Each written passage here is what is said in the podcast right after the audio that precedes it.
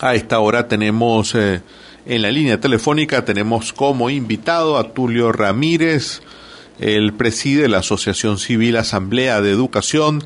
Es una persona con una amplia experiencia, tanto como docente como investigador del tema educativo en Venezuela. Muy buenas tardes, Tulio. Te saluda Andrés Cañizales. Buenas tardes, Andrés. Un placer estar eh, contigo y con tu audiencia. Nos escuchan en todo el país, Tulio, nos escuchan, nos escuchan a través de Radio Fe Alegría en muchos sectores populares. ¿Por qué los maestros eh, van a un paro y cómo, eh, y, a tu juicio, eh, si estamos en una situación que se justifique la paralización de la educación en Venezuela como una medida de protesta? ¿Qué opinas de esa decisión? Sí, bueno, todos sabemos que cuando hay un llamado a paro, porque la posibilidad de resolver la situación objeto de conflicto no, no ha llegado a ninguna parte. Se han probado todas las alternativas y lo que queda es el último recurso, que es el paro. El paro es la, la expresión de la desesperación por resolver un problema hasta ahora irresoluto por el patrón, en este caso el gobierno nacional.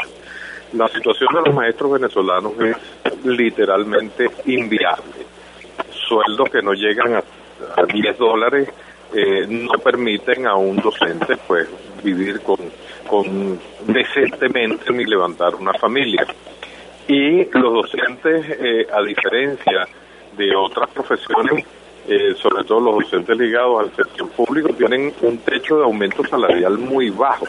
Las posibilidades de, de, de, trascender una escalera salarial y lograr eh, remuneraciones eh, que permitan mejorar el estándar de vida es muy lejana. Los maestros pues van a paro porque no les queda otro recurso, no hay otro recurso. El ministerio se ha, hecho oídos sordos sobre las peticiones y solicitudes de los gremios y lo que queda es este último recurso. Es lamentable porque eh, todo, toda suspensión de las actividades escolares afecta a, los países, pero eh, bueno, eh, afecta tanto como eh, tratar de que los docentes vayan a clase con esos sueldos miserables que a veces ni siquiera pueden llegar a las escuelas porque no tienen cómo cubrir el transporte. De tal manera que está más que justificado. Claro. Y, y bueno, el gobierno yo creo que debería ser un poquito más razonable por esta solicitud de los maestros lo que pasa, Andrés, y tú lo sabes, es que eh, si el gobierno no establece como prioridad la educación, pues temas como la calidad de vida de los docentes, su calidad académica es totalmente intrascendente y secundaria. Ahora, eh, a tu juicio también, dado que has venido estudiando, eh, Tulio, el tema de mm, la atención, la prioridad que le da el gobierno eh, de Nicolás Maduro a la educación. Eh, ¿Piensas que eh, esta paralización, mm, bueno, podrá de alguna manera llamar la atención, debería llamar la atención de las autoridades? Debería, Andrés.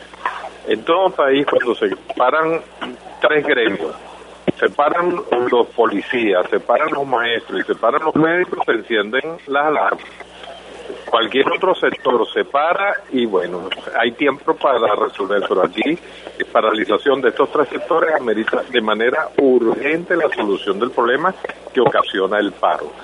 Pero todos sabemos que el, gobierno ha asumido la educación de un punto de vista utilitario, no para formar eh, el talento que el país necesita, sino para ideologizar, adoctrinar, de tal manera que se banaliza el papel, el trascendente papel que pueden tener los docentes y se banaliza a tal magnitud que el, gobierno trata de solucionar la ausencia de docentes eh, eh, intentando formar profesores en, en 450 horas, que es el equivalente a cinco meses de formación, es decir, para sustituir a profesionales que pasaron cinco años para, para obtener un título académico. Esto nos indica que hay banalización del tema educativo, es decir, tú no puedes sustituir a un profesional universitario como una persona con un curso de, de, cinco meses. Entonces, en, y, eso también se ve en el mantenimiento de las escuelas. Es decir, no hay, eh, eh, como lo establece el artículo 102 de la Constitución, que el gobierno eh, invertirá de manera prioritaria los recursos necesarios para que los planteles estén en buenas condiciones para la enseñanza y aprendizaje, pues eso, eso no, lo, no lo vemos. El gobierno planteó a comienzos de, este periodo escolar que iba a invertir 47 mil millones de bolívares para el mantenimiento de escuelas.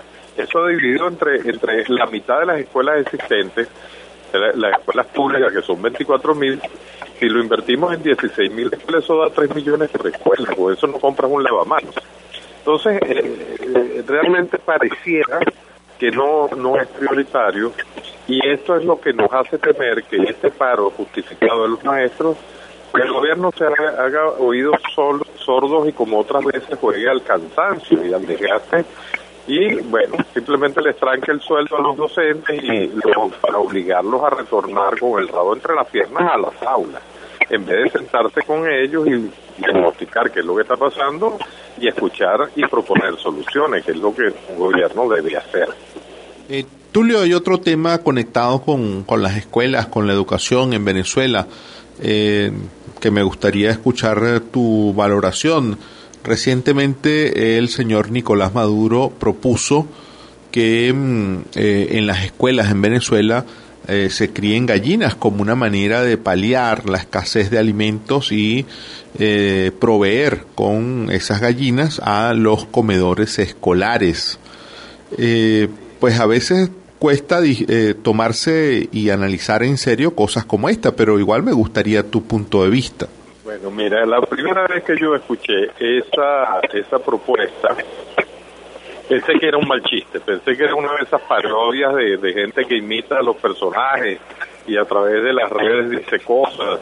Este, no, no lo tomé en serio, pero después eh, me di cuenta que sí, que sí era en serio, que era un anuncio oficial. Bueno, eso es una manera de reeditar aquella, aquel, fracasado plan de, los gallineros verticales para, para proveer a las familias de, proteínas. Eso fracasó totalmente. Ahora lo quieren llevar a las escuelas. Mira, las cuentas son sencillas.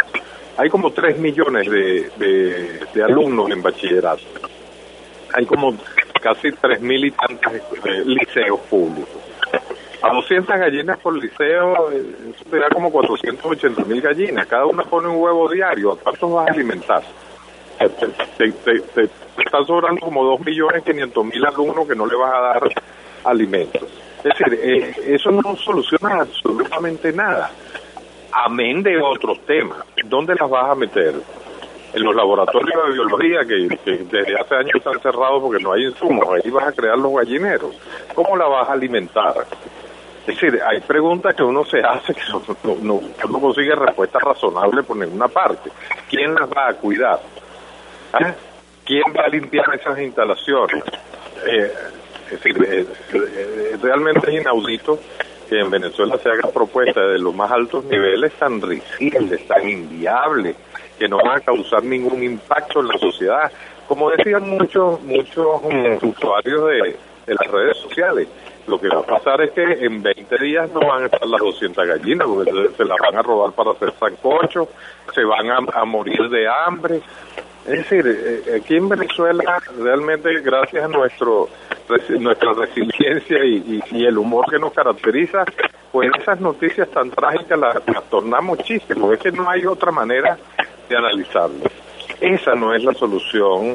Eh, y eh, la solución está en, asumir seriamente el tema educativo, o sea, en, entender que la educación es lo que va a marcar el futuro del país y tú no puedes a estos muchachos que tienen tantas precariedades en sus casas pretender crear un talento que nos lleve a ser potencia a nivel regional dándoles un huevo como desayuno en las mañanas, por Dios. Ben, muchísimas gracias, eh, Tulio. Tulio Ramírez, eh, presidente de la Asociación Civil Asamblea de Educación, un eh, docente de mucha larga, de larga data, tanto en la Universidad Central como en la Universidad Católica, investigador, ha dirigido un par de doctorados en educación en Venezuela.